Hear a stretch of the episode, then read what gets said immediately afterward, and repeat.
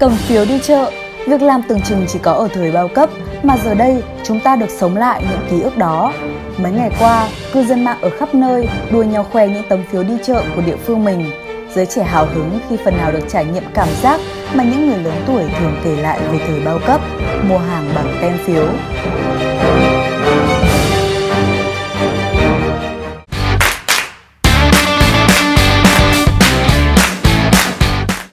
Nhiều người, đặc biệt là các bạn trẻ, tỏ ra rất hào hứng khi lần đầu tiên được cầm phiếu đi chợ trên tay. Có bạn trẻ viết, bữa nay đi làm về, thấy nhà được phát cái phiếu đi chợ. Ôi chao, giống thủa mẹ kể về thời bao cấp đến vậy, mà cũng phải thôi, dịch mà. Giờ này vẫn còn được ngồi ở trong nhà, vẫn có rau ăn, vẫn có việc để làm, vẫn có thu nhập hàng tháng là chúng ta còn may mắn hơn rất rất nhiều những mảnh đời ngoài kia.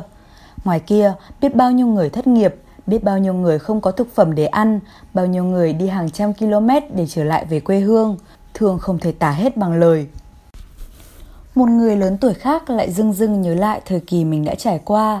Cầm tấm phiếu, chợt nhớ những ngày đeo chìa khóa vào cổ, chạy tuột dép theo lũ trẻ khu tập thể xếp hàng, từ hàng rau sang hàng cá, từ hàng dầu sang hàng gạo.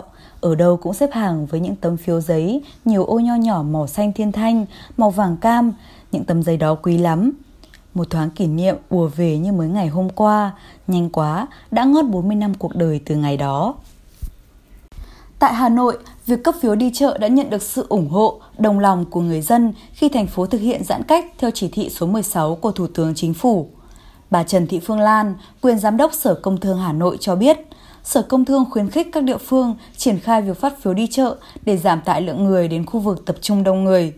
Là phường đầu tiên thí điểm phát thẻ đi chợ trên địa bàn Hà Nội, ông Đặng Hữu Tiến, Chủ tịch Ủy ban Nhân dân phường Nhật Tân cho biết, phường đã triển khai việc cấp thẻ đi chợ cho các hộ dân trên địa bàn và cũng hướng dẫn cụ thể, chi tiết để người dân hiểu và thực hiện.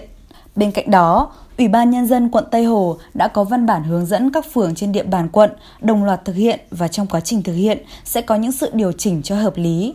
Quan trọng nhất là giữ an toàn cho người dân, cho phường và cho thành phố Hà Nội. Trong đó, việc chống dịch cô vít mười chín được đặt lên hàng đầu. Nhìn chung, người dân đều nắm rõ và đồng tình ủng hộ. Việc thực hiện nghiêm túc đi chợ theo giờ, theo ngày, đảm bảo an toàn phòng chống dịch cô vít mười chín cho chính mình và cho mọi người.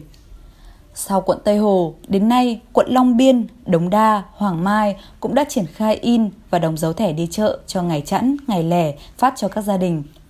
Cùng với việc phát thẻ đi chợ, nhiều quầy bán hàng còn làm hàng rào chắn ngăn cách người mua hàng, kẻ vạch giãn cách để tránh tập trung đông người và tiếp xúc trực tiếp. Các chợ đều thực hiện nghiêm chỉ thị bán hàng hóa thiết yếu. Những quầy bán hàng không thiết yếu đã được yêu cầu tạm nghỉ kinh doanh. Sau vài ngày đầu bỡ ngỡ, đến nay người dân tại nhiều địa bàn Hà Nội đã quen với việc đi chợ theo ngày, giờ quy định trên tấm thẻ được phát. Cả người mua và người bán đều yên tâm hơn vì được mua bán hàng hóa thiết yếu trong điều kiện an toàn hơn, hạn chế tập trung đông người, góp phần giúp thành phố phòng chống dịch bệnh. Nhiều ý kiến cho rằng việc phát phiếu đi chợ, ngoài việc hạn chế đông người, còn nắm bắt thông tin để người ra vào chợ. Khi phát hiện ép không, ép một sẽ dễ khoanh vùng hơn.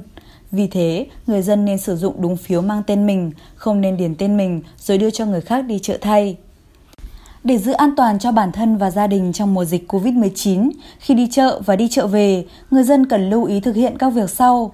Người dân phải đeo khẩu trang trong suốt quá trình đi, đến, ở chợ và trên đường về. Khi đi chợ, phải giữ khoảng cách an toàn, tốt nhất là hai mét với những người khác trong chợ, rửa tay thường xuyên khi có điều kiện. Khi đi chợ về, người dân phải rửa tay bằng xà phòng và nước sạch hoặc rửa tay nước sát khuẩn ngay khi về nhà. Sau đó, người dân phải thay quần áo, giặt hoặc thải bỏ khẩu trang. Người dân cần sơ chế, bảo quản thực phẩm cẩn thận, an toàn. Nếu thực phẩm có bao gói, nên bỏ bao gói và thay bằng hộp, túi đựng thực phẩm an toàn. Sau khi hoàn tất sơ chế, bảo quản thực phẩm, người dân phải rửa tay sạch. Sau đó, vệ sinh sạch sẽ bằng dung dịch sát khuẩn thông thường các bề mặt như bàn, nơi đựng thực phẩm có tiếp xúc với thực phẩm mang về. Quý vị và các bạn hãy nhớ luôn thực hiện nghiêm túc các quy định về phòng, chống dịch cô vít mười chín để đảm bảo an toàn cho bản thân và những người xung quanh. Cảm ơn quý vị và các bạn đã quan tâm và theo dõi. Xin kính chào và hẹn gặp lại!